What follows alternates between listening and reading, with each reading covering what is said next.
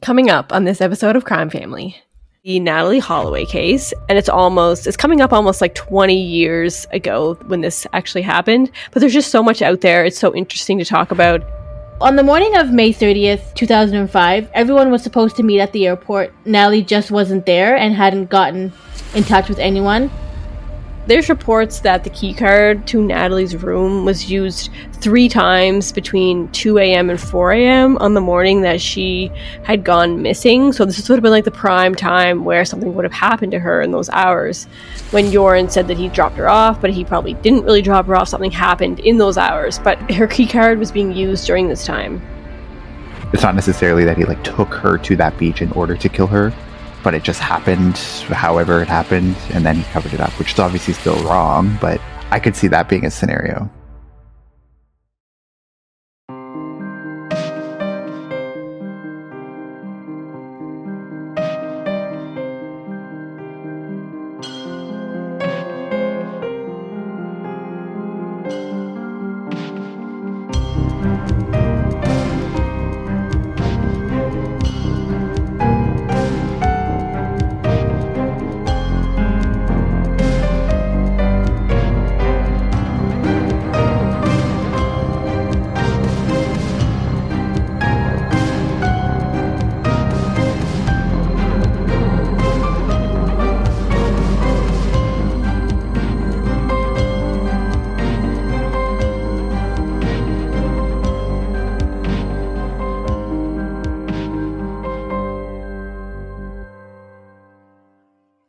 Hey everyone, welcome to Crime Family.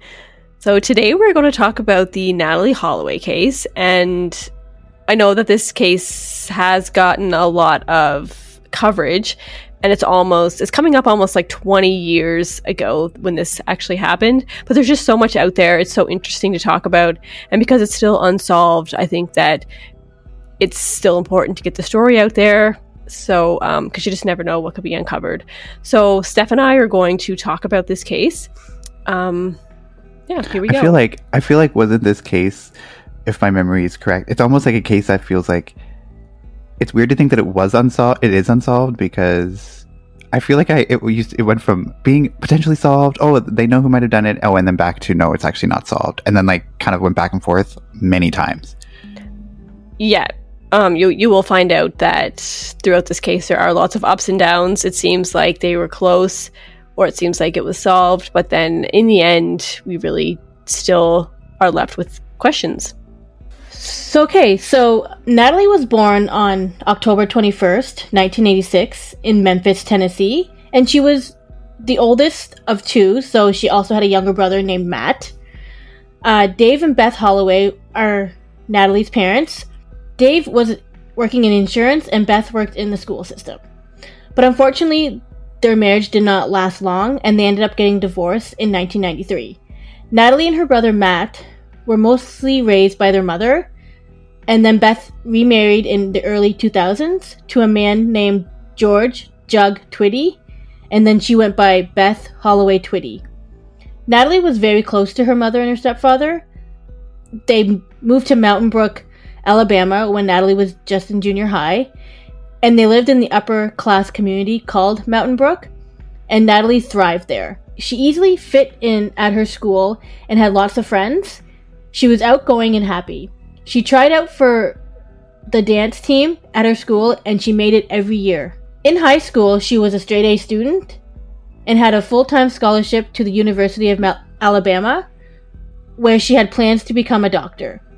She really did have everything going for her, and her whole life was still ahead of her. In 2005, when Natalee was 18, she graduated from high school and was celebrating with over 100 of her classmates with a trip to Aruba. Her graduation was the last time her father would ever see her. So Natalee's father, Dave, recalls Natalee asking him to pay for half of the trip to Aruba, and he did, but what he didn't realize at the time was that the drinking age in Aruba was 18, And this may have made him more reluctant if he had known that, because as we all know, in the States, the drinking age is 21. But obviously, since the drinking age was 18 in Aruba, Natalee was 18, there really wouldn't be any obstacles to her buying alcohol and being able to party the entire time she was there, which probably would have been the case anyway, even if she wasn't of legal drinking age, because there, obviously it's very easy to get around those kind of things, especially in a place that's, you know, very catered towards that kind of lifestyle and the tourism that it brings in. Natalee's parents were both really reluctant at first to send her on this trip. They do eventually give in. So it's reported by multiple sources that, according to her uncle, Paul Reynolds, Natalee really wasn't a big partier. She hadn't dated a lot and she was very naive. So that makes me think that she would have been very trusting of anyone, maybe wouldn't have had her guard up as much as she should have. And, you know, maybe she really decided that she was going to let loose for the first time, maybe drink more than she ever had, so that, you know, she's graduating, celebrating, so, you know, why wouldn't you kind of let go a little bit? As Steph said, she was a straight A student, so she obviously worked really hard, so this was her chance to kind of let go, and I totally get it, because I feel like a lot of us have been there doing that kind of thing. So this trip to Aruba had become a yearly event for the graduating class at Mountain Brook High School, where Natalee went. And Natalee's stepbrother had actually gone on the same trip 2 years prior to Natalee in 2003. And he had brought up just one troubling thing from his trip. So Beth, Natalee's mother, tells Chris Hansen from NBC News that her stepson says that he had been out to a bar called Carlos and Charlie's, and there was a group of locals that had coaxed some of the girls out of the bar and were trying to convince them to leave with them. But her stepson stepped in before they actually did have a chance to leave, just because he had a bad feeling about the situation. He didn't think that some of these local boys should be taking these intoxicated drunk girls away from the bar to do whatever.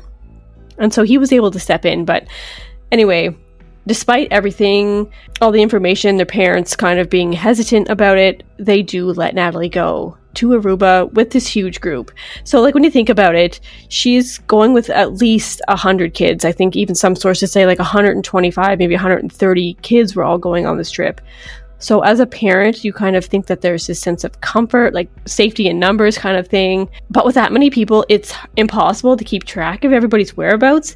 And it's really easy for people to think that someone else is kind of looking out for other people, or somebody else knows where another person is if you don't, that kind of thing. And there was about 7, I think, chaperones that were there, but their job wasn't really to like keep tabs on every person. Their job was to kind of do a head count every day, just to make sure that everybody was still at their hotel and everybody was still accounted for every day.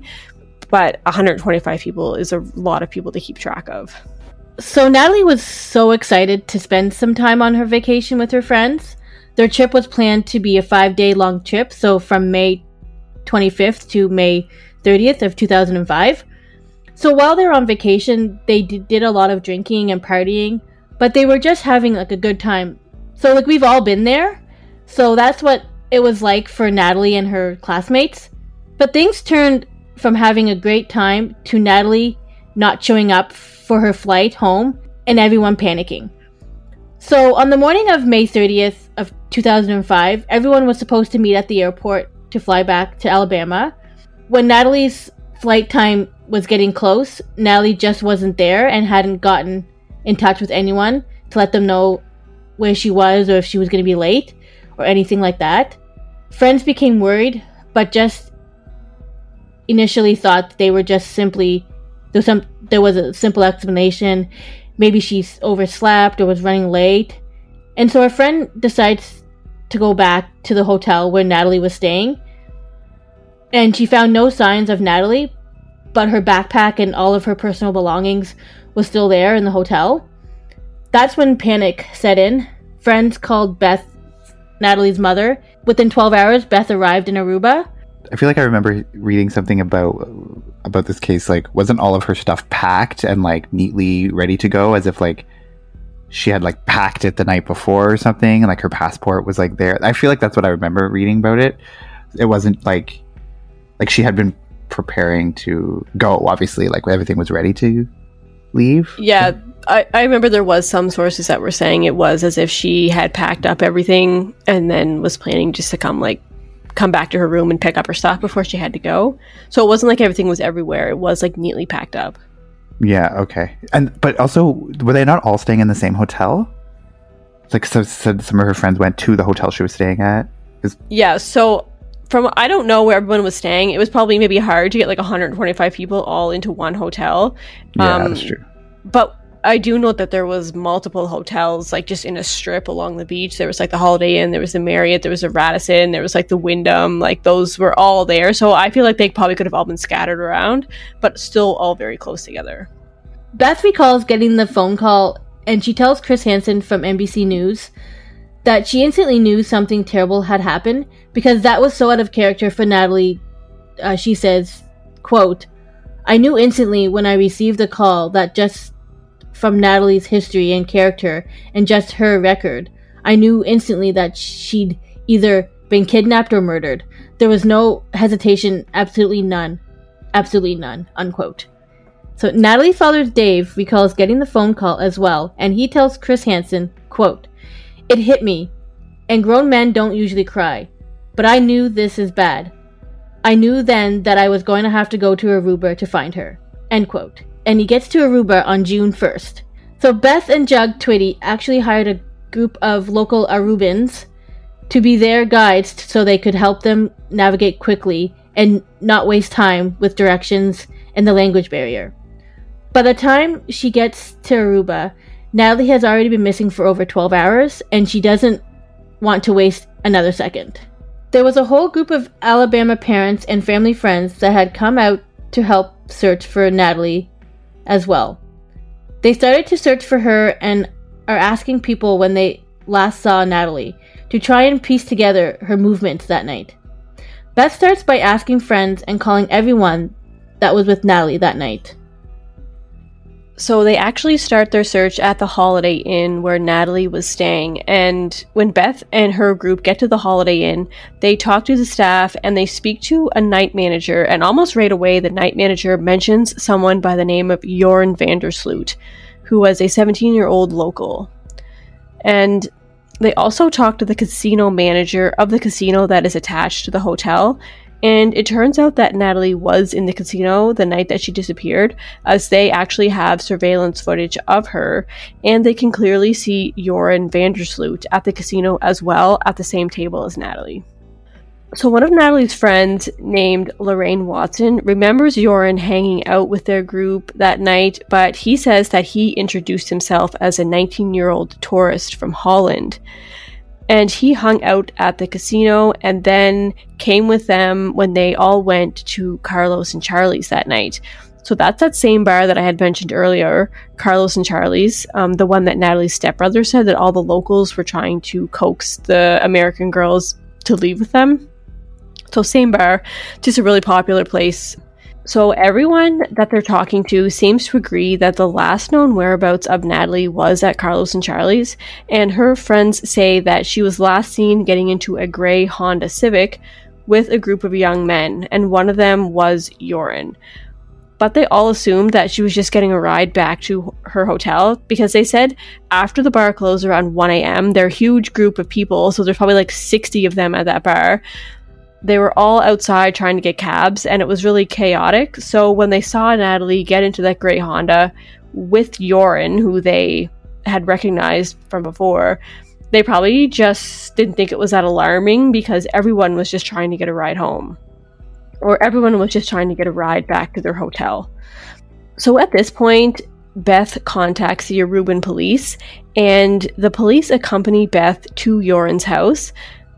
The police start questioning Paulus van der Sloot, who is Joran's father, and Paulus calls Joran and tells him the police are at the house with a group of Americans asking where their daughter is. And Joran agrees to talk to them about his time with Natalee, so he does admit that he and his two friends, two brothers named Deepak and Satish Kalpoe, they were all with Natalee that night.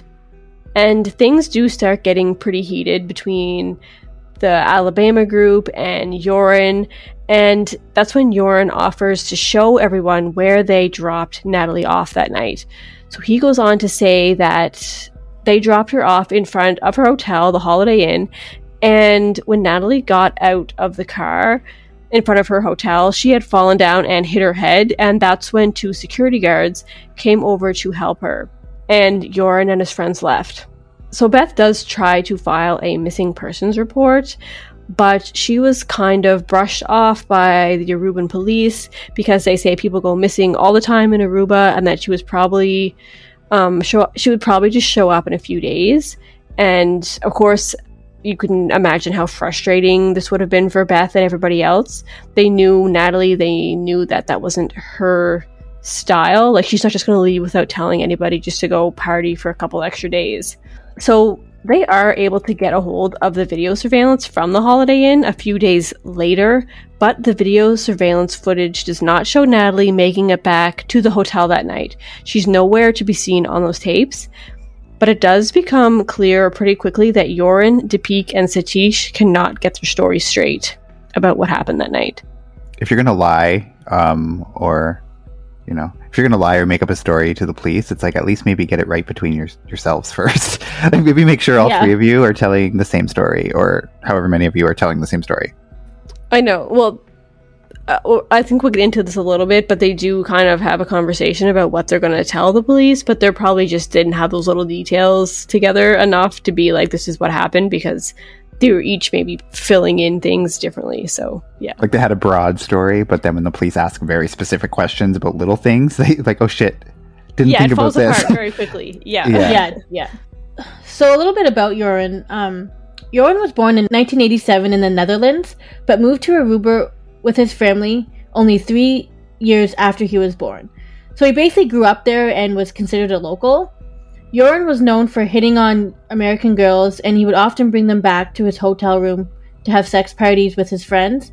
But a lot of this is just speculation from the locals who knew Joran. He was a very confident and headstrong teenager that was used to getting what he wanted. His father, Paulus van der Sloot, was a prominent attorney on the island who was training to become a judge. This is another one of those cases that got a lot of media attention initially. When the media frenzy started, Beth was doing a ton of press coverage in hopes that someone knew anything about the night of May 30th or any other details that might lead them to Natalee. Early on in the investigation, Beth's father also recalls that the police tells him not to worry about Natalee and that she'll probably show up in a couple of days. They say that a lot of girls that come to the island get in touch with a drug dealer and go on drug binges for a few days, miss their flights, but eventually they do end up back home. I mean, how is that not concerning enough for police to at least try to search for her? An 18-year-old on a drug binge seems pretty serious, I would think. But of course, Dave knew that wasn't the case with Natalee, and he very quickly realized that him and his family would have to search for Natalee on their own for the most part. Even though why would he say, is he saying that to her parents? Like, oh yeah, a lot of times they just get caught up with drug dealers, go on drug bingers, it'll be fine. Like, why would you say that and be like, as an attempt to calm them down? Like, that's not going to calm anyone down. It's going to like make it worse. It's just weird that would be what they would use. I don't know. And it's not even, like, plausible because she was with, like, 120 other people. So, like, if she was doing drugs... Well, it is plausible, but... Well, it is, but if she was doing drugs, somebody in that group would have known or would have, like, said something. Not necessarily, because she disappeared and nobody knows what happened to her. So she obviously was separated from everybody, right? But if she was doing drugs, like, throughout the trip, they would know. Or maybe I'm getting ahead of it, but didn't people come forward and say that, like, she was drinking, like, excessively? Like, there was reports that said something like...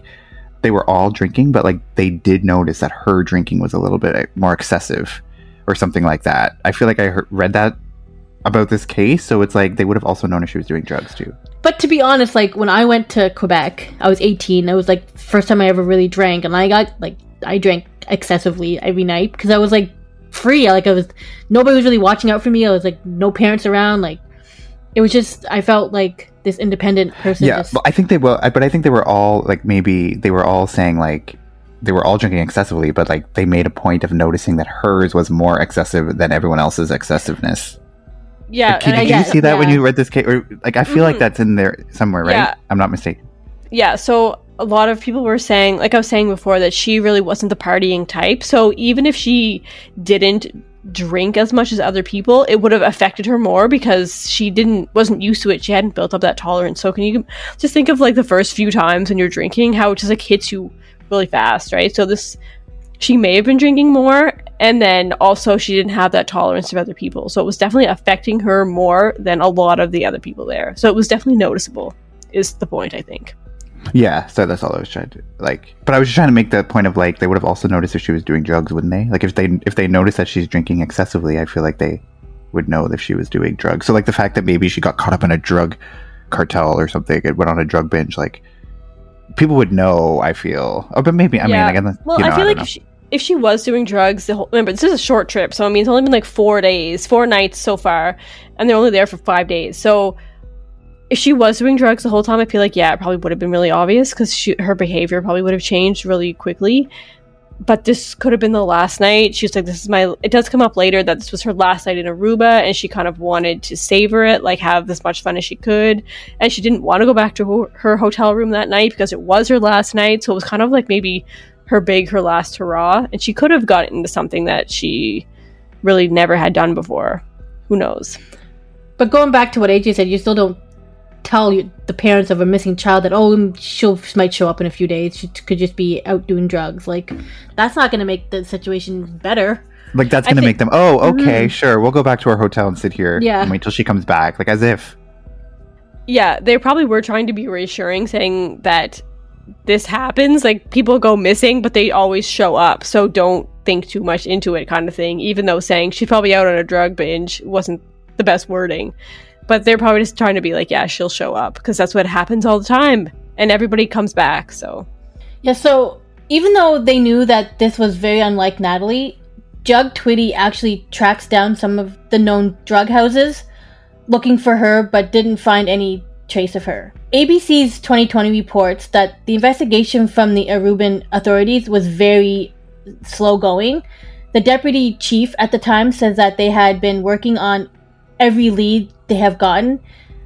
They had searched Joran's house and seized computers and cars and cameras to try and build an investigation. But to the public and Natalee's family, it may have looked like they weren't doing anything at all. The authorities did say that they didn't want the group of people from Alabama getting involved. The Alabama group was allegedly going around to all the bars and all the local places to try and track Joran down to get some answers out of him.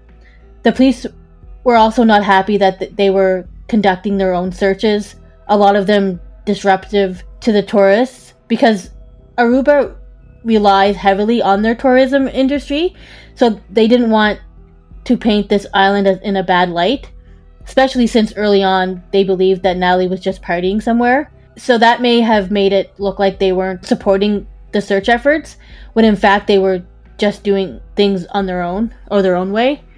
They didn't want the public looking at the police like, oh, like she's like not doing anything, like put a bad like taste in the mouths and being like these police officers are like just don't care. So I could see kind of why they didn't want them doing that, but again, this is a mother and a father who's desperately looking for answers, and if the police aren't really doing anything, like, of course they're going to try and do it on their own.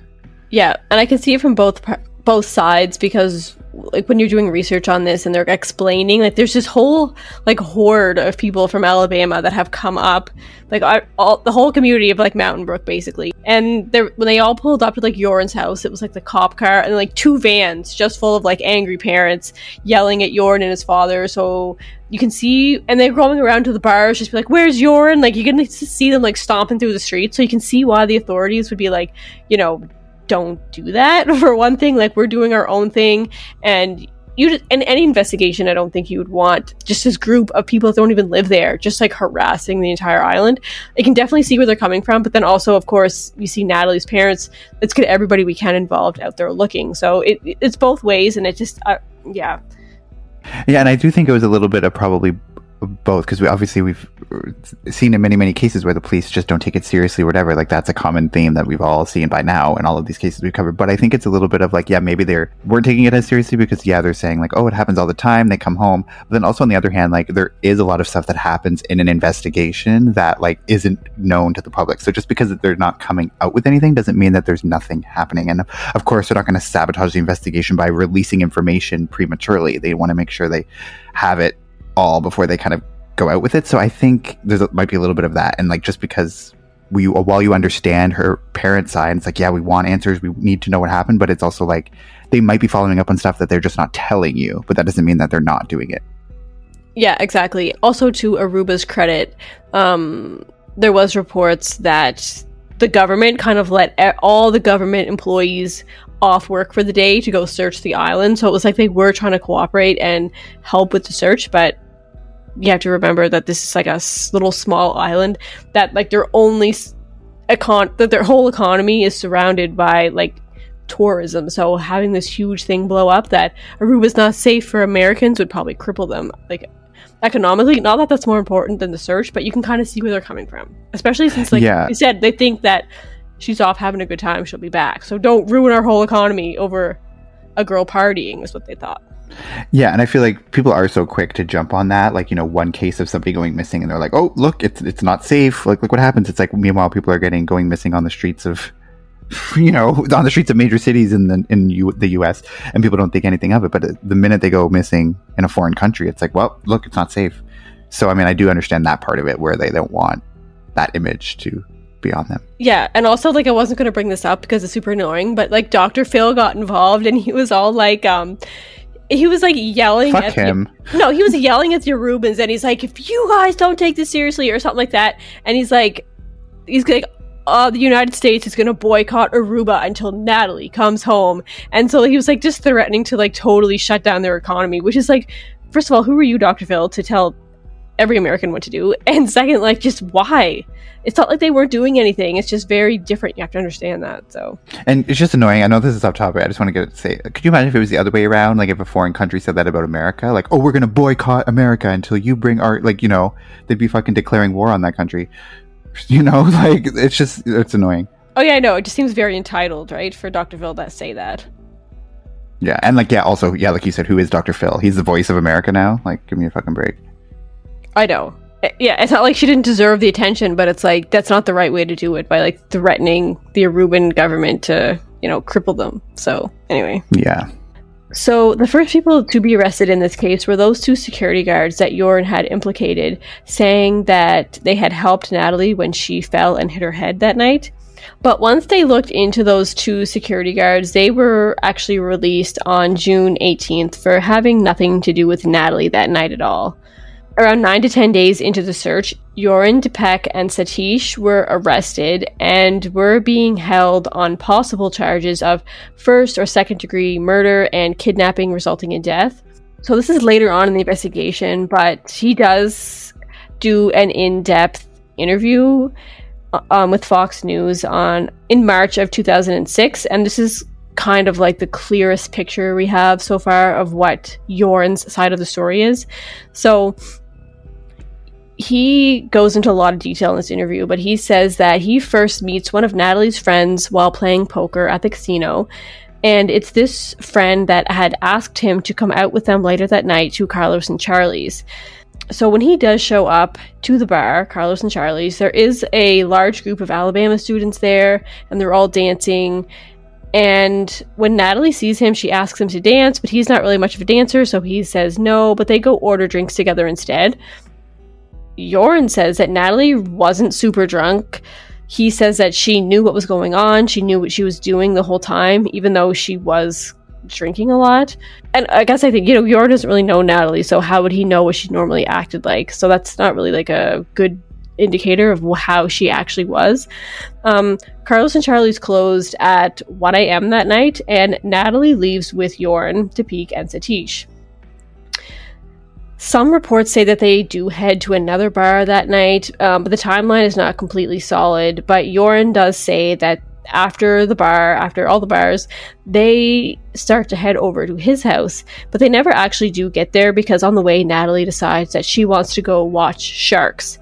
And even though Joran tells her that there are no sharks, they drive out to a nearby lighthouse along the coast, and eventually Joran and Natalee get dropped off by the beach to walk in the sand and watch the stars and just talk. So while they're like, when they left the bar, Joran and Natalee were kind of holding hands, talking, and in the back of the car, they were kind of like making out, and they were close and just talking the whole time. So that's kind of the vibe of this whole night. Joran says that Natalee wanted him to stay with her the whole night on the beach because it was her last night in Aruba. She really loved it there, and she wanted someone to kind of share the night with since she was going to be leaving the next day. Joran tells her that he had school early the next day because this was a Sunday night, so he had school the next day. It was a Monday, and he really needed to go home and sleep.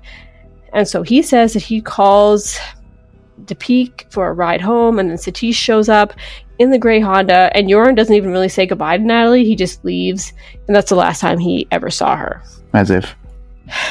So, another version of the story is that Joran left Natalee there, even though she was starting to fall asleep, like in and out of sleep, because she didn't want to go back to the hotel. So he left. But I have so many different thoughts about this scenario because, like, you don't just leave an intoxicated person on the beach in a place they don't really know, where there could potential for them to, like, fall into the water or drown. Like, that's just that's not something you really do. Joran admits it when he got the call from his dad that Natalee was missing, is when he and Deepak decide to make up the story about them dropping Natalee off at the Holiday Inn in case something did happen to her so they wouldn't be implicated. The investigation continued, but after a month of not having enough evidence to keep the Kalpoe brothers, a judge ordered their release on July 4th, and their charges were dropped. Joran is still in custody because he claims that the Kalpoe brothers refused to tell the police that they dropped Joran off at his house alone while Natalee was still on the beach, and because they refused to tell the police that, they still had a reason to keep Joran in custody to further look into him. The Kalpoe brothers are rearrested in August, but both of them and Joran are released in early September of 2005. And then 2 years later, all three of them are arrested again as new evidence is uncovered. But again, it's not enough to move forward, so they all were released again.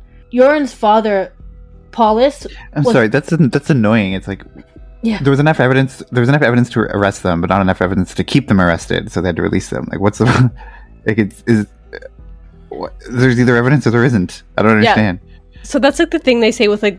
There's kind of this pattern with the Aruban police. It's like a catch and release thing. It's like you catch them, then you have to let them go because you don't have enough. And I think we think of, like, our justice system...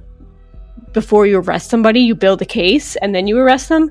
It's arrest them and then try to scramble and get all the evidence so you can keep them. Mm-hmm. So it's kind of opposite.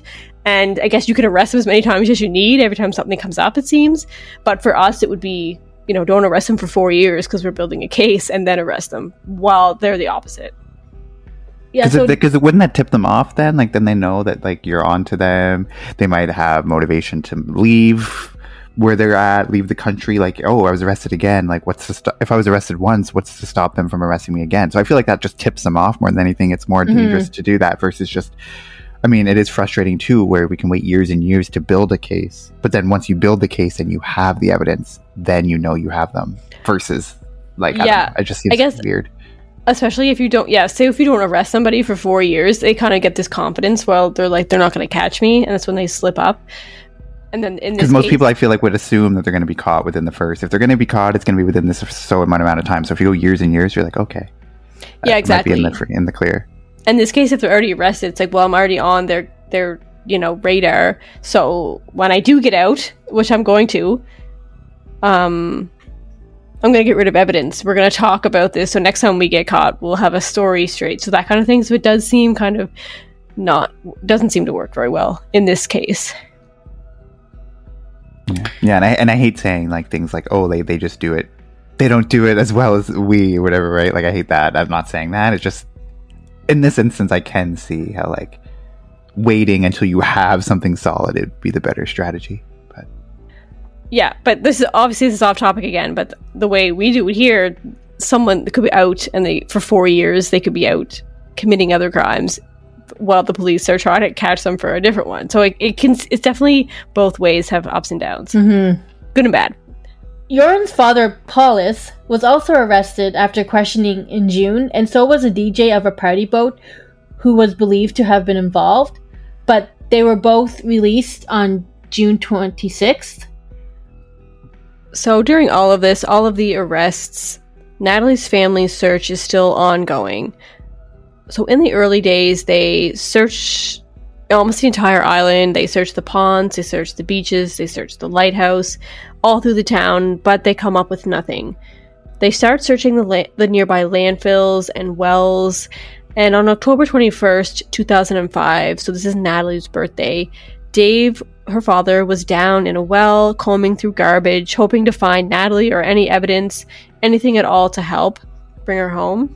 And it was that day when he said that he was leaving Aruba and he was never coming back because he was just thinking, what a horrible way to spend your daughter's birthday. Of course, him saying that wasn't true because he'd be back so many times after that, you know, trying to follow up on leads and just continuing the search. But he was just very frustrated that day. So that same day, October 21st, 2005, a tip had come in that there was a break-in in the fishermen's huts on the beach that Natalee was reported at with Joran that night, and there was speculation that some of the items stolen could have been used to dispose of and weigh down a body at sea.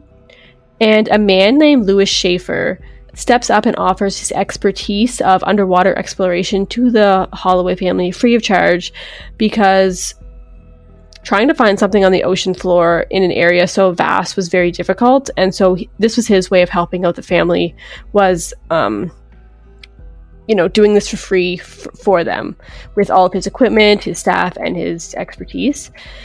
So, but it wasn't until 2 years later, in November of 2007, that they had finally gotten everything together. They made a plan about where they suspected Natalee's body would have been dumped.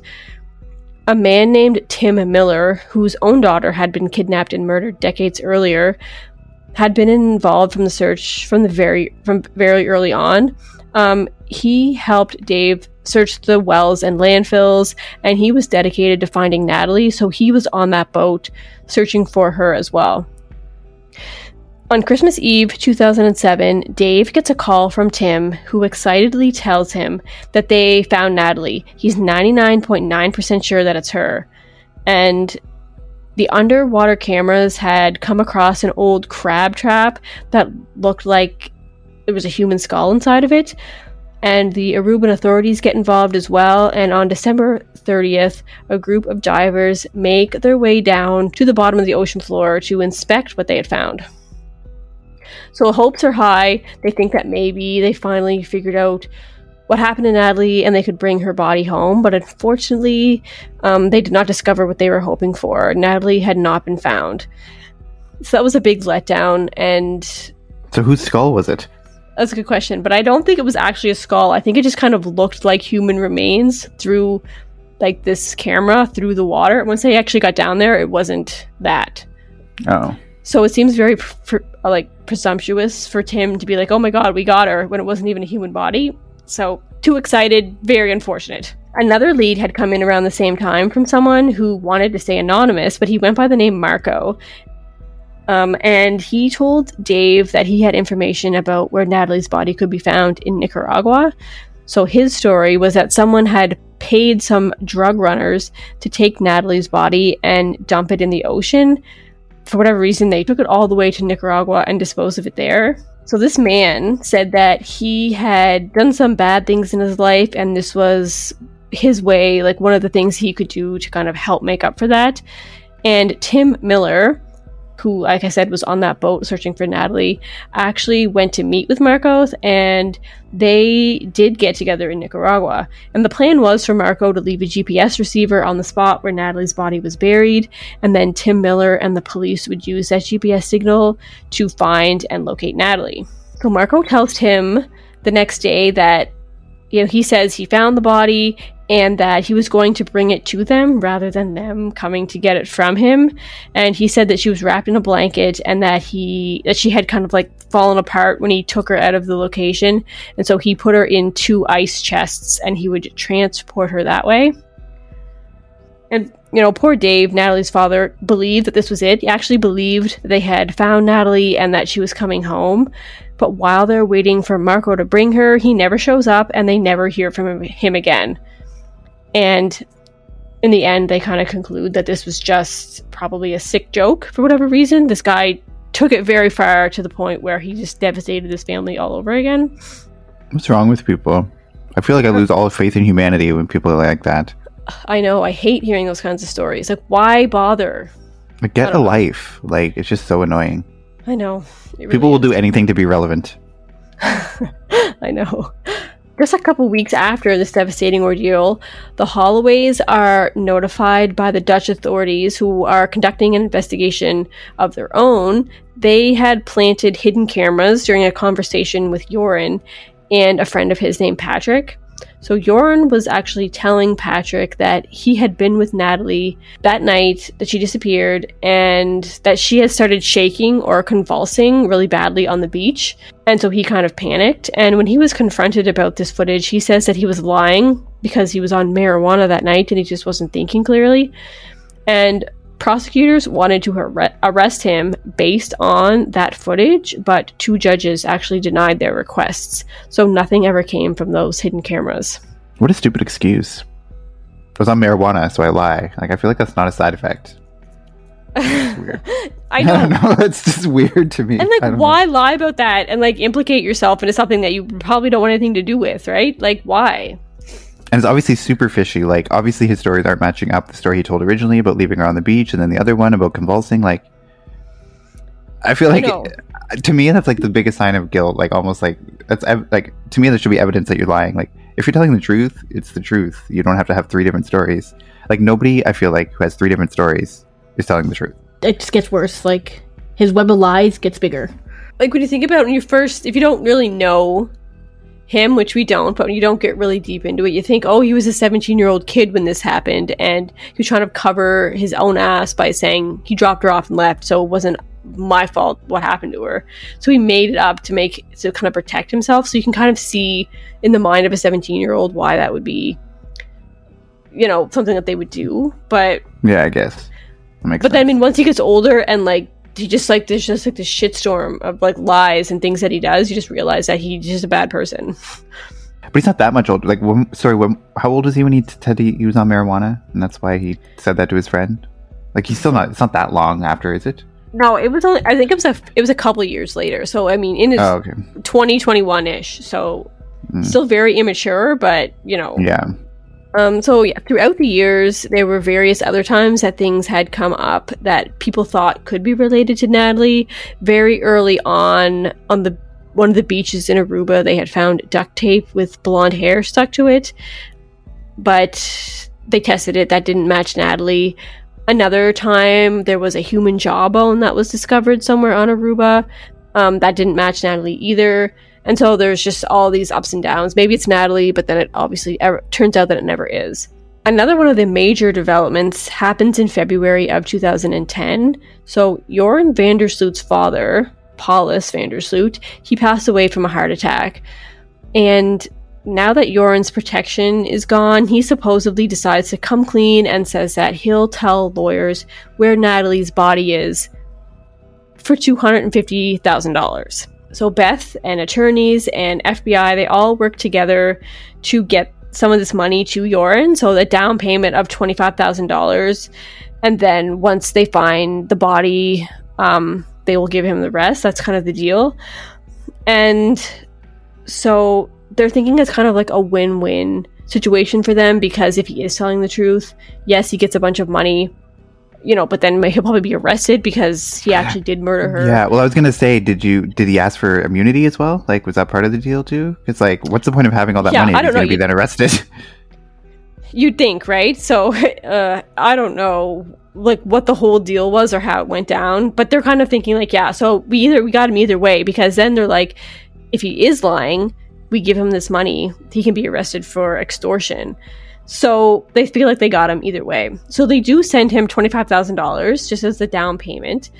But somehow, like, he gets this money and he's able to get away from them. Like, he flees and he ends up going on a trip, this little vacation with all the money that he's just been given.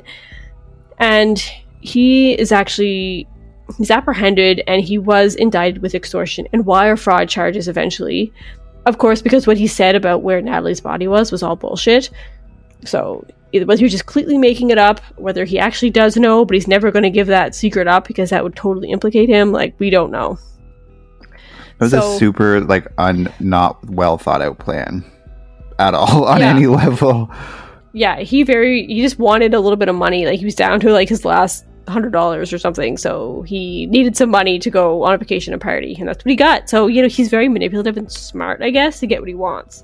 But he's not going to get that money if he's lying and doesn't lead them to it. They're not going to get. He'll get the $25,000, but then he'll be arrested. Like, I just feel like it's not thought out. Like, no, he thinks very short term. It sounds like his plan was to get a little bit of money, go on vacation, party. That's what he did, but he wasn't thinking about, well, what's going to happen after that. So like I said, that was, like, all bullshit about where Natalee's body was.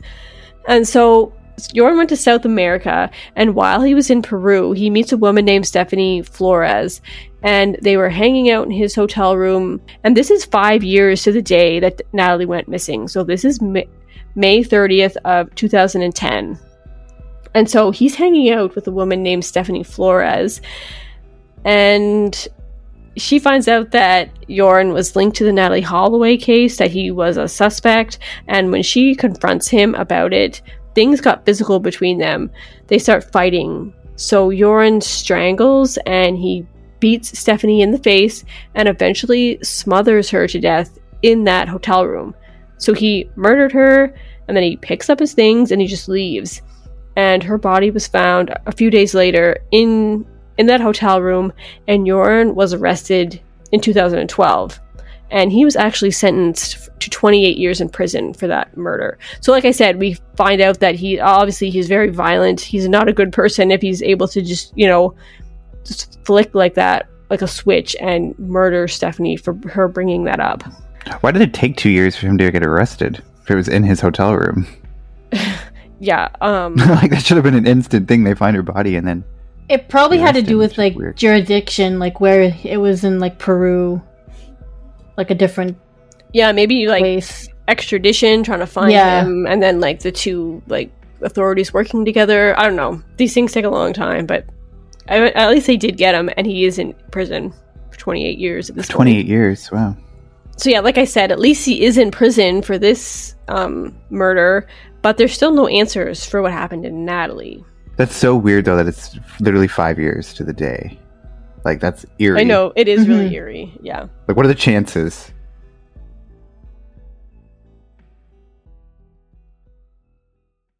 Greetings, we're Technically a Conversation, a podcast for curious people by curious people.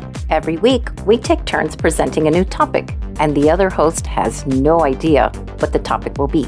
We strive to educate in a way that's loose and fun. Our topics are all over the place, from light and funny to dark and sometimes spooky. Some of the topics we've covered include urban legends, civil rights activists, vampires, pop culture icons, the supernatural and occult, spies and espionage, science and astronomy, and other weird and random things.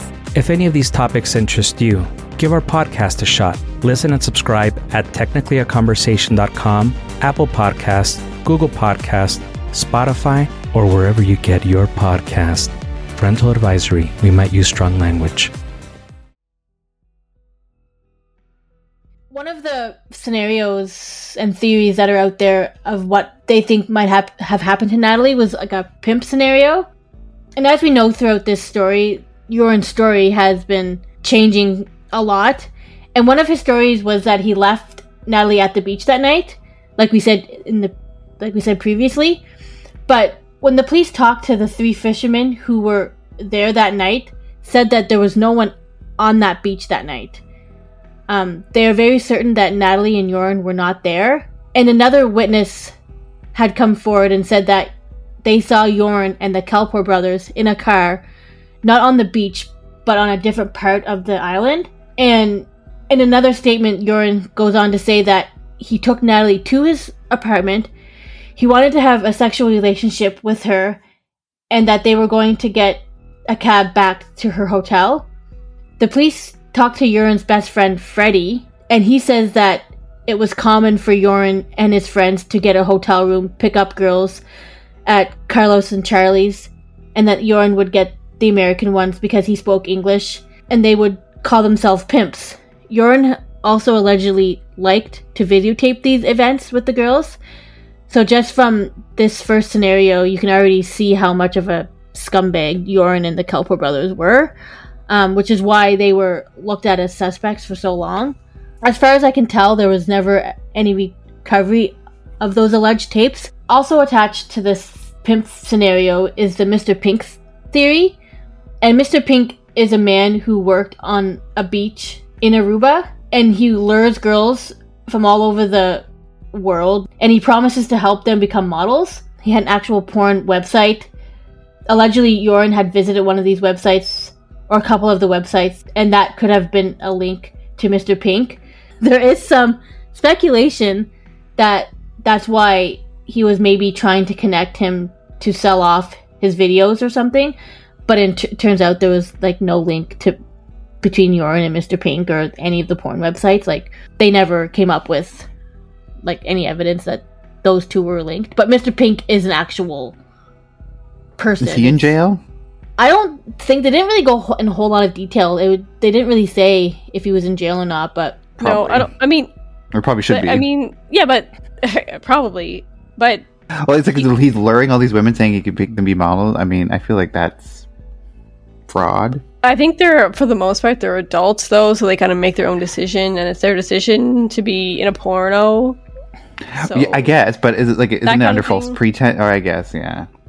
Okay. Maybe, yeah. I don't know. Maybe he does take pictures of them, like modeling pictures, but then he's like, if you actually want to make money, like, be in my porno. And so that kind of thing. Okay. Maybe I misunderstood what Steph was saying. I got the impression when she was reading it that it was like it wasn't a consensual thing. Like, he lured them and then like took photos of them, like, unconsensual. Well, maybe lured wasn't really the appropriate word I should have used there, but like, he would like convinced, he was on the like, yeah, because he was like on the beach with his business or whatever, and like these girls would come up to him, or he'd convince these girls that he could. He would like convince these girls, a lot of American girls too, so assuming that they came from America especially for this, or maybe they were already in Aruba. Doesn't go like into much detail, but in the videos and pictures, the locals, they can clearly see the spots in Aruba that he's filming them at, so it's like a thing that people know about.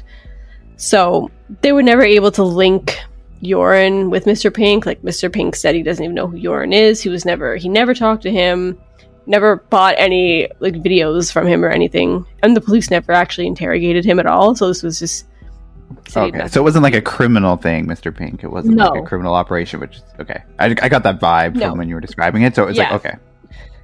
Just so like he shouldn't be in jail then. Sorry. Amateur cheap porn. Yeah. Yeah. From what we know, anyway. Who knows? Yeah.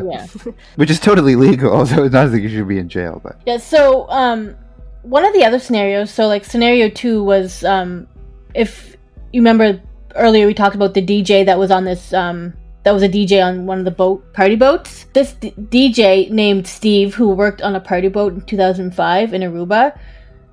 A week after Natalee went missing, Steve voluntarily came forward as a witness, and he backs up the story that Natalee was dropped off at the hotel by Joran and the Kalpoe brothers. But we know that this is a lie because the footage of the Holiday Inn does not have Natalee on it at all that night. He also goes on different versions of what he was doing that night, which the police started to become a little bit leery of him, and they found out that he had lied about where he was the night, and he was arrested for false information and was interrogated several times and was now a suspect in the case. Why would he come forward with a story that was disproven already? Like, why would he come back and support about the Holiday Inn when he knows there was no footage of that? Like, why would you want to like go with that theory when you know it's been debunked? Like, that's weird. Yeah, but this was just a week after Natalee went missing, so that wasn't public knowledge that had been debunked. And yeah, and so when they're talking about this theory, they're kind of saying that he maybe knew Joran or the Kalpoe brothers or all of them. And so maybe they talked to him and he was just trying to help them out by being like, yeah, I saw them here get dropped off. Or he, I think it might have even been like he was in the lobby and saw her come in. So it was kind of like he was just trying to back up the story. But it's like, why would you get yourself involved if you weren't involved? And it was almost like if he was involved, but he's like trying to deflect. So like he's like, they weren't involved, so neither was I, kind of thing. So it's that kind of thing. Like, just don't even say anything. You weren't on the radar, but now you are. Like, he got arrested because of it. He was that DJ that got arrested. So, yeah, it didn't. Not a smart move. Yeah. Dumbass so is all around in here. Yeah. So they figured that he was lying to cover something up, but him coming forward just made it like so much worse for himself. He had access to a boat, so there was speculation that he could have been the one to dispose of her body. But as the investigation continued, Steve was cleared and no longer considered a suspect, even though he really wasn't, like, they didn't really do a really good investigation, like, into him.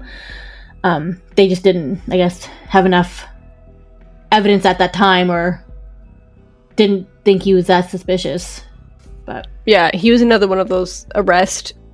Couldn't find enough evidence to let go. Yeah, which we've seen a lot in this case so far. The third scenario theory that was speculated was the rapist scenario. And a woman had come forward and said that a week before Natalee Holloway came to Aruba, she was walking the beach early in the morning by the fisherman's hut. And there was a man that was sitting there, and he got up and pulled his car around and left the door open and left the car on. And he runs out to block her path of where she was walking.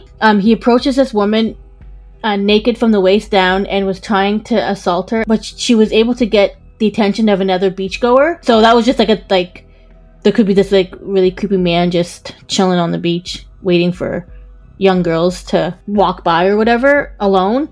And so she said that if Joran and the Kalpoe brothers left Natalee at the fisherman hut on the beach, and it's a very high possibility that this guy could have picked up Natalee only 9 days later. The police eventually drew up a sketch of the man, and the woman was able to point him out in the photo lineup. She then got a phone call a few days later and was told that this person was no longer in custody and that he might have fled to Colombia. So, as you can imagine, like, they get so close to a big lead like that, and then it just falls short, and they have to start all over again.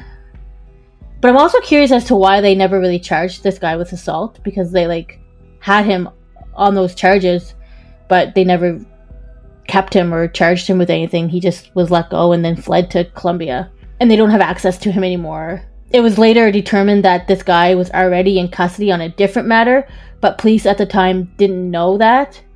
So when they went to go arrest him on the assault charge, he was already set free and fled, and he was on a visa that had expired, so that might have been the reason why he went to Colombia, and they can't get him back because of, I'm assuming, extraditing reasons. So, just a scumbag, and I mean, it's plausible that Natalee could have been out there on the beach alone, and this guy could have been there, and he could have been involved, but we'll never know. Yeah, because it was only 9 days later, so yeah, and we'll never know because this guy. If he'd done it before, and he was like waiting for a girl to be alone by the fisherman's hut, which apparently Natalee could have been, that could have been his opportunity, but we won't know because they let him flee and they never like followed up or questioned him again about it. So scenario 4 really isn't a scenario, but it's more just mistakes made by the police in the early days. So there's reports that the keycard to Natalee's room was used 3 times between 2 a.m. and 4 a.m. on the morning that she had gone missing. So this would have been like the prime time where something would have happened to her in those hours. When Joran said that he dropped her off, but he probably didn't really drop her off. Something happened in those hours, but her keycard was being used during this time.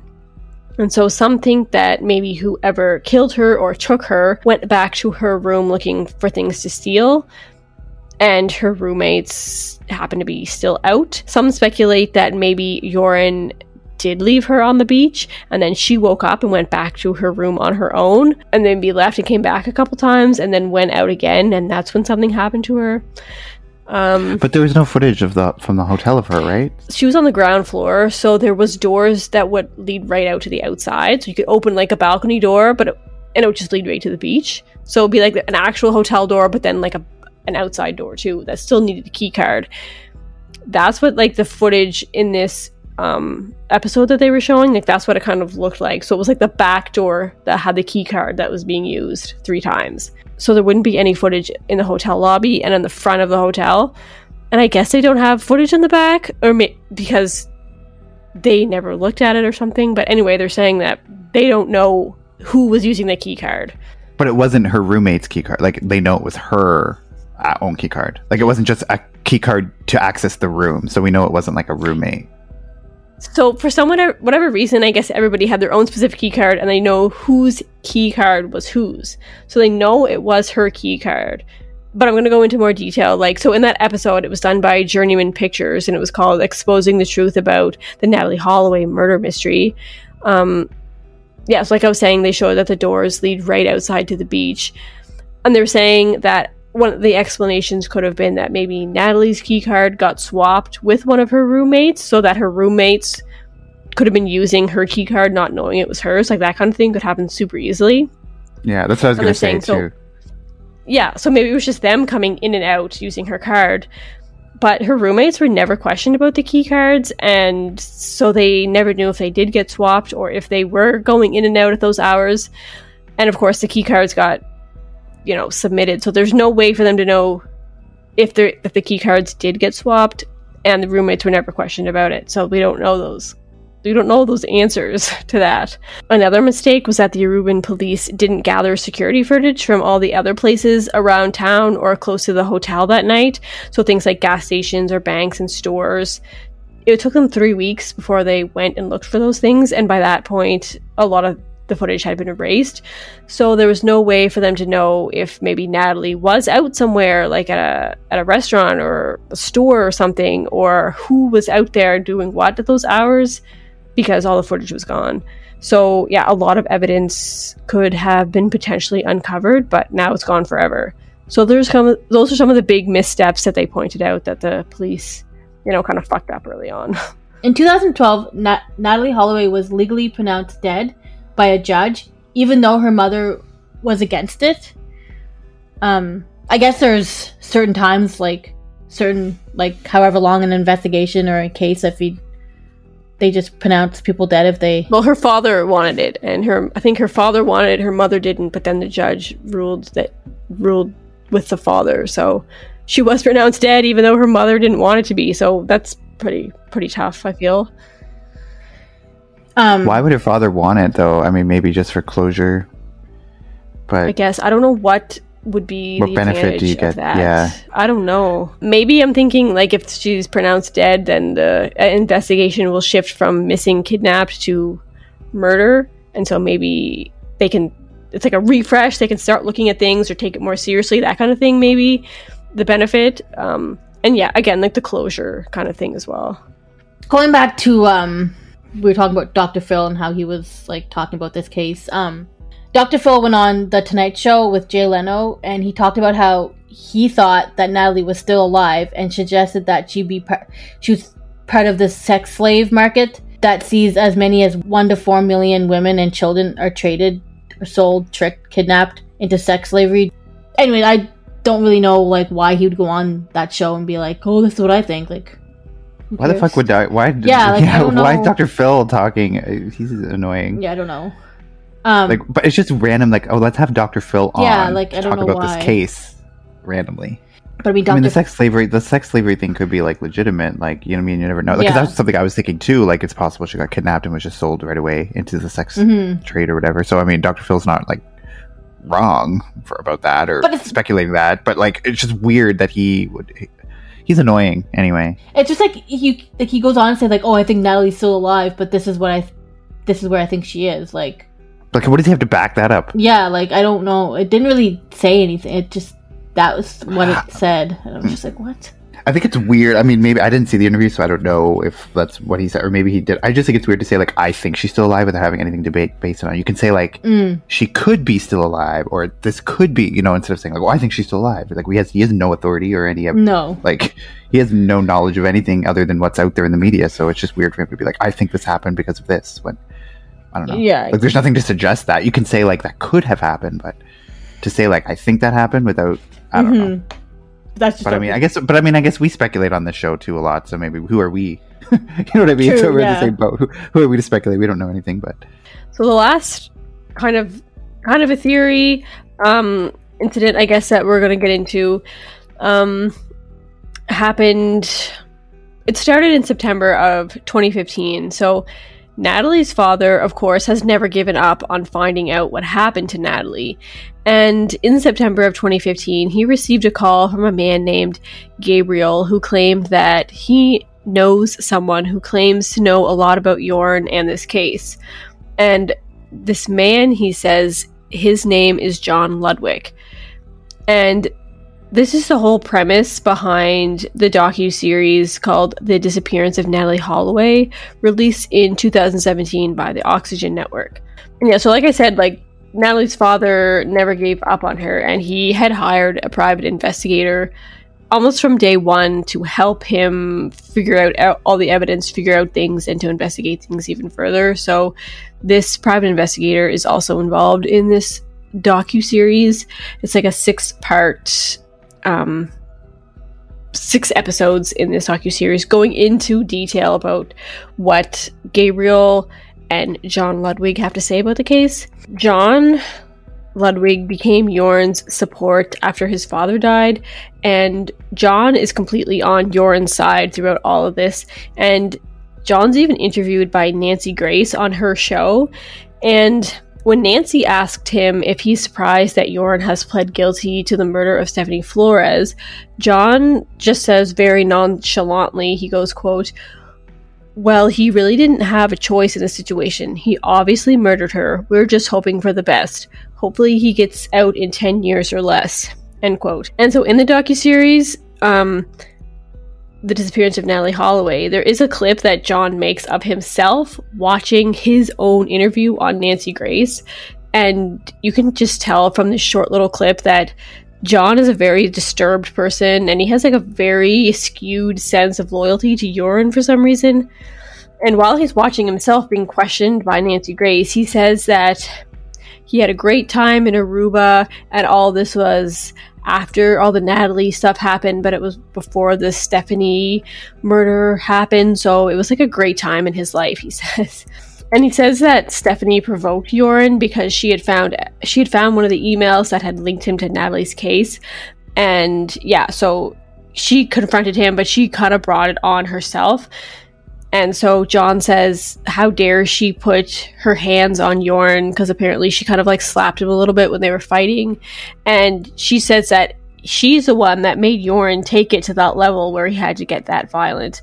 And he goes on to say that she should rot in her grave for what she did to Joran, putting him in jail, and that he, John, should piss on her grave for that. So you can just kind of see John's character and his loyalty to Joran. Even though Joran did something disgusting, John is still on his side.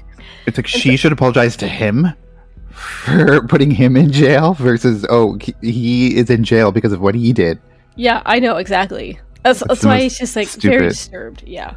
So this is what Gabriel had to say in May of 2016. He says that John knew Joran by randomly meeting him one time when John was there in Aruba, and he said that he recognized Joran right away from being on TV because of all the Natalee Holloway coverage that was happening at the time.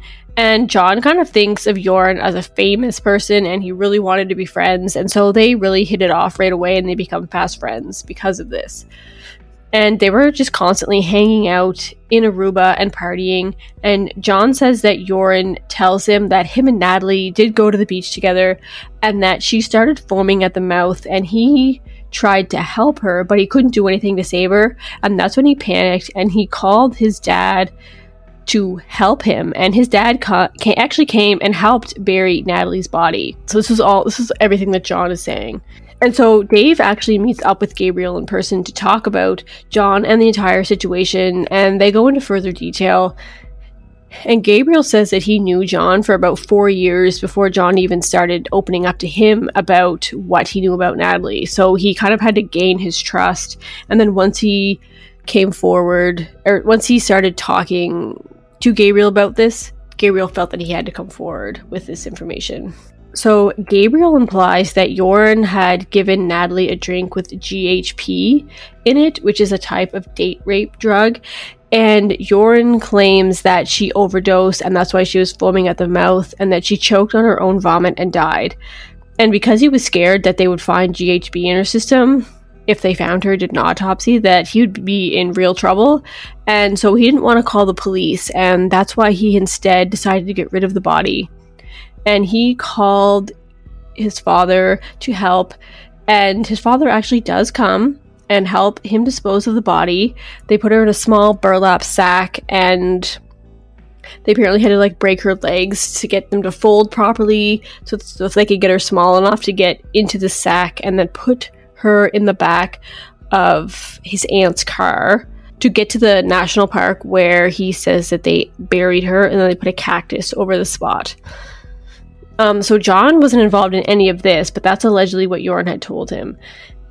And then Joran allegedly tells John that he's scared that they're going to find the body, and so he offers John $1,500 to go dig up her body, and John actually agrees. And once he finds Natalee's body in the national park, he digs her up, and Joran's father had a connection with someone at the morgue, and so now he's saying that they cremated the body and they threw all the ashes in the ocean. So I guess they're saying there's really going to be no trace of her anywhere ever. But Gabriel is saying that all hope is not lost, because there could still be some of Natalee's DNA in that initial grave where she was, because she had been there for a little bit, so she would have decomposed and maybe, just left some of her DNA there. And so this whole documentary is them trying to get John on tape through all these hidden cameras in hotel rooms to kind of reiterate his story to Gabriel, so they have it on tape. And they even bring John and Gabriel to Aruba, still undercover, and John brings his girlfriend, Gabriel brings his girlfriend, and they're all out there kind of on vacation. But John has agreed that he will show Gabriel where he dug up Natalee's body. So actually, he changes his story a couple times, saying that it's not in the national park, but it's actually, not that far from John's aunt's house where she was buried.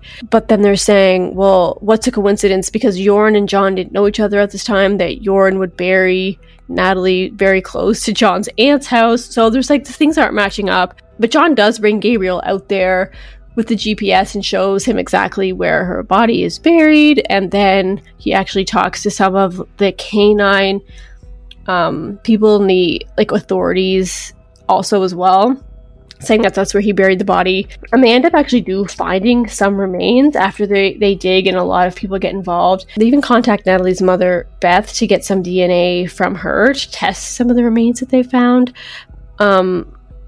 But of course, it turns out that it's not Natalee.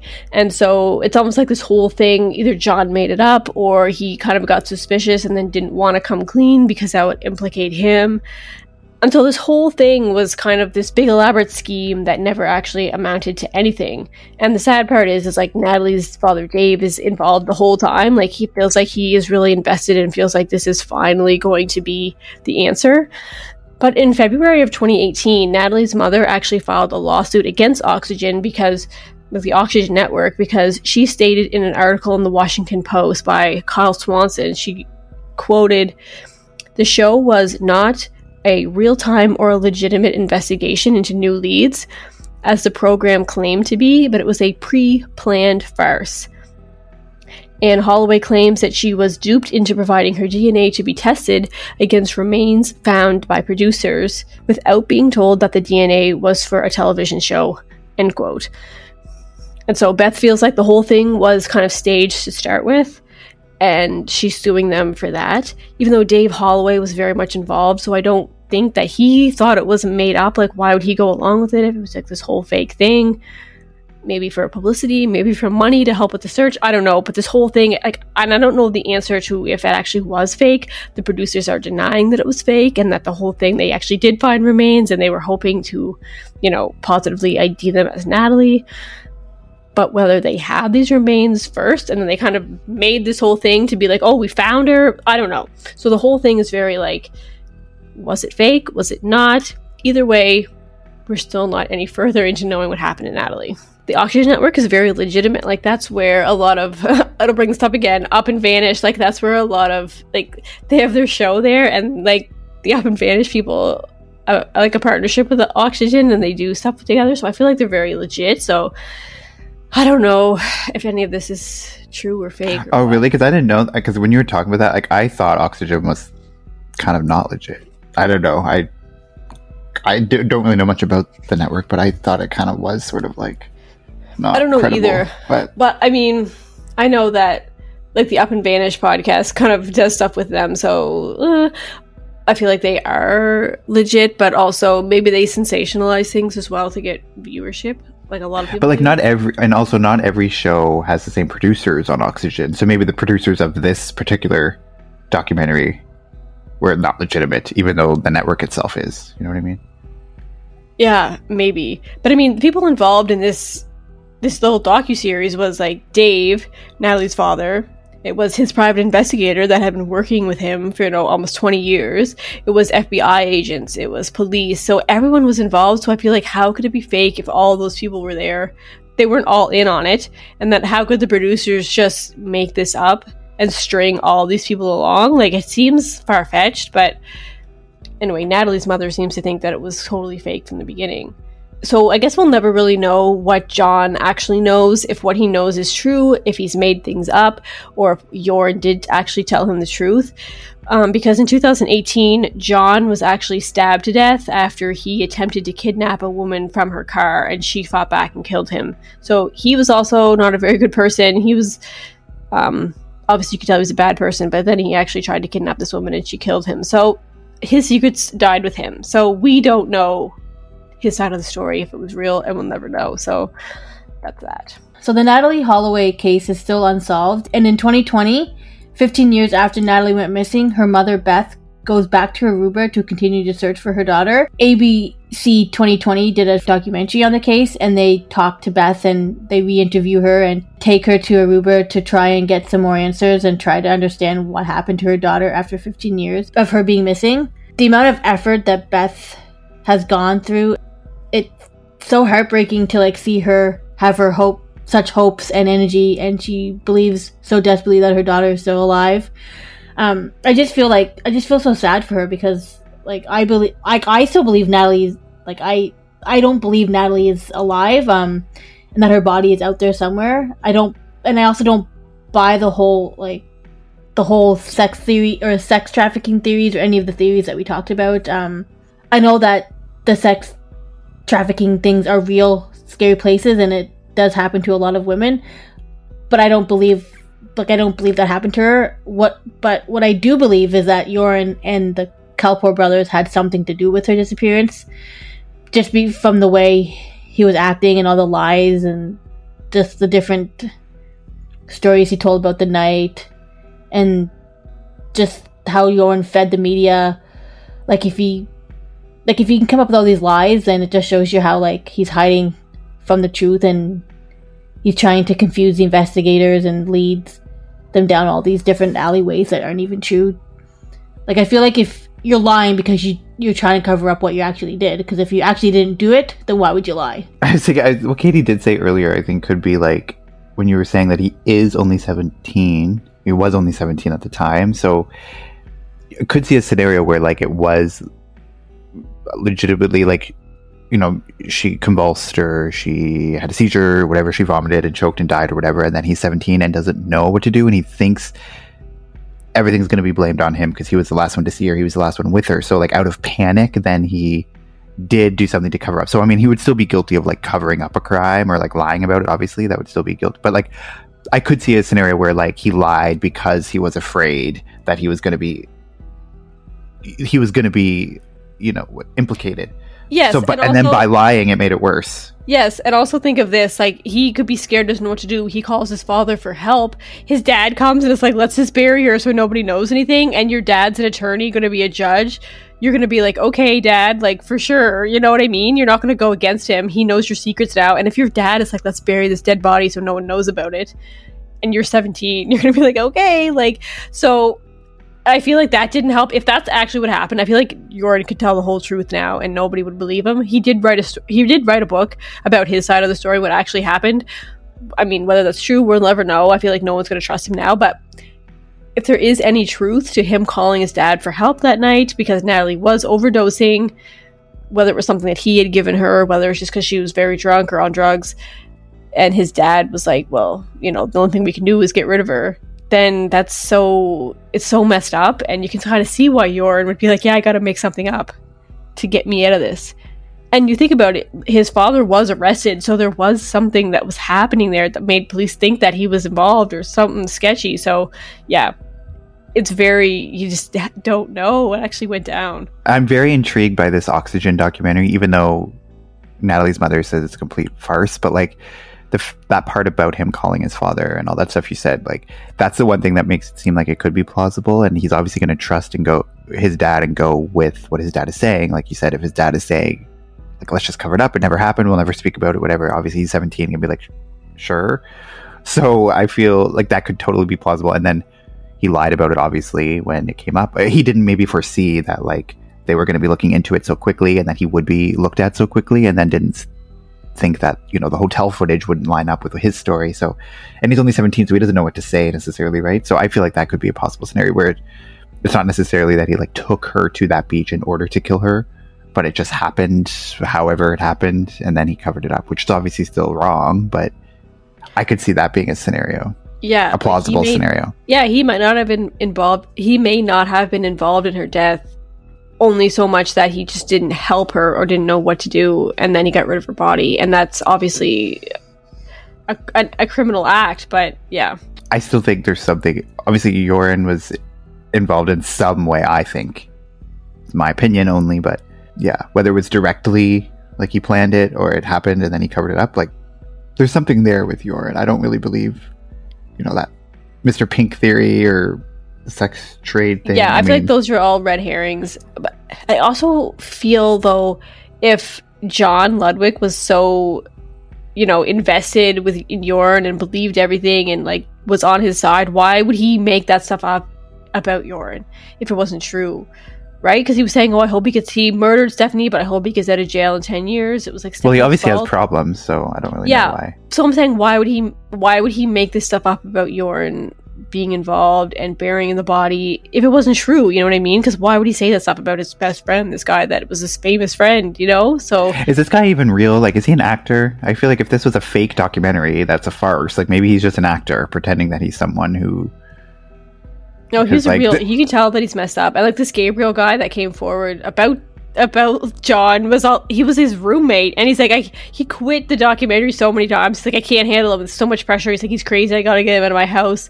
He's like, you don't understand what he's like. He's like an actual, like, crazy sociopath, psychopath. Anyway, John's dead now. Like I said, he was stabbed, so we don't know. Like, we won't know. Everyone is like, almost everyone is dead in this case except Joran. I'm saying it's unfortunate that, like, if he was arrested for Natalee, like, for Natalee's case, then this poor Stephany girl would never have been murdered because he would never have been around her. So it goes to show that, like, he is capable of murder because he murdered this woman. I know. So it's obviously, so whether the Natalee thing was a mistake or he meant to do it, but obviously we know he can kill someone. He's done it. So if he can do it then, why couldn't he have done it in 2005? Yeah, he was capable of killing her and then just kind of walking away as if nothing had happened to Stephany. Yeah. So it's almost like, well, I did it once, I can do it again kind of thing. And what are the chances that somebody who's like, somebody like him who has that tendency, obviously, is intertwined in this case and is completely clear, like, is completely innocent of it and has nothing to do with it? Like, what are the chances of those two things being coincidental? If you ever look at, like, interviews with Joran or, like, just media clips of Joran, like, you can just see, like, this, like, his smug smile that he does that annoys the hell out of me when I was watching documentaries. But, like, just as, like, he thinks he knows, like, he thinks he's so manipulative, and they got like the police like office trail or whatever. But like, it just, I don't know, people like that just like, you can tell they're evil from like the inside. Well, I always try, like, I go back and forth because sometimes I'm like, yeah, obviously you look at somebody's demeanor, that says a lot, but I feel like a lot of people can read into sort of demeanor things that what they want to see. So I also feel like just because somebody has a weird, creepy demeanor doesn't mean they're guilty of murder, right? Because some people just have that vibe about them and they're completely, they're not criminals, so they're just like creepy, but they haven't done necessarily anything. So, but I think like, just if you take its demeanor out of it, like just looking at the facts of it, like nobody lies to the police 3-4 times. It has nothing to do with it. Like, obviously, there's something he's trying to cover up at some point, whether it was he intentionally did it or didn't. Yeah, and there was also this other, like, going down another rabbit hole here, that the Kalpoe brothers, maybe it was them that had done something. Maybe they knew that Joran had left Natalee kind of, you know, drunk, almost passed out on the beach. They dropped him off at home and then went back to the beach and found her and did something to her. So there was that theory going around as well. And so whether there's nothing really to back that up, but that was just something people were thinking of. And so, yeah, like you were saying, if they're cleared, why would they ever come forward with anything else? Because that could just bring more suspicion onto them, right? So I don't blame them for staying out of it now that they're cleared. Yeah. So do you think it's possible, like, also that one theory too that I'm going back to, or the thing that the police were thinking of, like that person who used her key card and like went in some back door, like, you think it could have been Joran, like, he killed her and then stole her key card and then knew that, oh, there's going to be cameras at the front, so I can't go in through the front, so I'm going to go in through this, like, back door. Like, do you think that's like, could be a possible scenario? But I also feel that the person that used the key card would have to know which room was hers, because they don't say the room number on the card, right? Because that would just, you know, you find a key card, you knows whose room it is right away. So I feel like you'd have to know whose room it was. Yeah, that's true. So I don't know how that person that got the card, if it wasn't maybe she Natalee or one of her roommates. Maybe. That's what I'm saying. It wasn't some random person, unless he was just checking every door. You know what I mean? Yeah. So yeah, if that is true, but yeah. But I don't know. There'd be no reason for Joran to go back to her room. So yeah, like, why would he risk having his DNA all over that room when he doesn't have to? You know, like, he's not going to go back to her room and, like, put all that DNA in that room if the crime happened outside of the room, and he, like, there's no need for him to do that. So I feel like it's probably, yeah, just maybe the roommates got their keys cards mixed up. You know, they're all drunk, and so just used her key card in that door. I don't know. It's probably more likely. That seems like a very easy thing to figure out, but now that, you know, we have no way to know that because key cards are all passed in, right? So you have no clue who's had which one. So yeah, but you could ask that. You could always ask your roommates, did you come in and out between 2 and 3 and 2 and 4 in the morning? And if they're like, yeah, well, then it's like, okay, well, it was them. Like, that seems like a simple explanation. I'm surprised that they didn't ask or talk to any of the friends that were there, or any of the chaperones that were there, about Natalee, or like, if they saw her, I'm sure they did. Do we know that they didn't? I'm sure they did a little bit, but they obviously didn't go into detail about who was going in and out of the room that night, who was using that key card. They didn't go into that kind of detail. Yeah, that's true. So they might have talked to them, like, superficially, but nothing actually in depth, or obviously. A lot of the kids, and probably some of the roommates, would have all left on their flights that day, right? So it wasn't like they were all there. It probably would have been a lot of work to track them all down, which would have been the job of the police to do, but, you know, they probably didn't, so. It's just one of those cases, too. It's, like, pretty high profile, but and it's unsolved and will probably never be solved, and like you said, Joran's credibility is totally gone at this point. Like, he has no credibility. So even if he were to come forward and say, oh, I did it and this is what happened, it's like, well, you tried to extort the FBI for money saying you knew. So, like, I just think it doesn't matter what he says now. It's like, no one's going to believe anything he ever says, whether it is the truth or not. I know. And sometimes I think, like, well, he's already in jail for Stephany's murder. Why wouldn't he just come forward if he did it? But then, of course, then he'll have those charges on top of the murder charges, so he'll never get out. So at least he has a little bit of hope to get out now. I don't know. So yeah, crazy case. Well, that's it for this case. Thanks for tuning in for this case. I know it was a little bit of a longer one, but thank you so much. And please let us know what your theories are. Of course, we love interacting with you and knowing what you think about the cases and any theories that you have. We love to hear them. So follow us on social media at Crime Family Podcast on Instagram, at Crime Family Pod 1 on Twitter, and on Facebook at Crime Family Podcast. And as always, you can send us an email at crimefamilypodcast@gmail.com to send us those theories and feedback and all of that good stuff. So yeah, like I said, thank you for tuning in. Next time. Yeah. Bye, guys.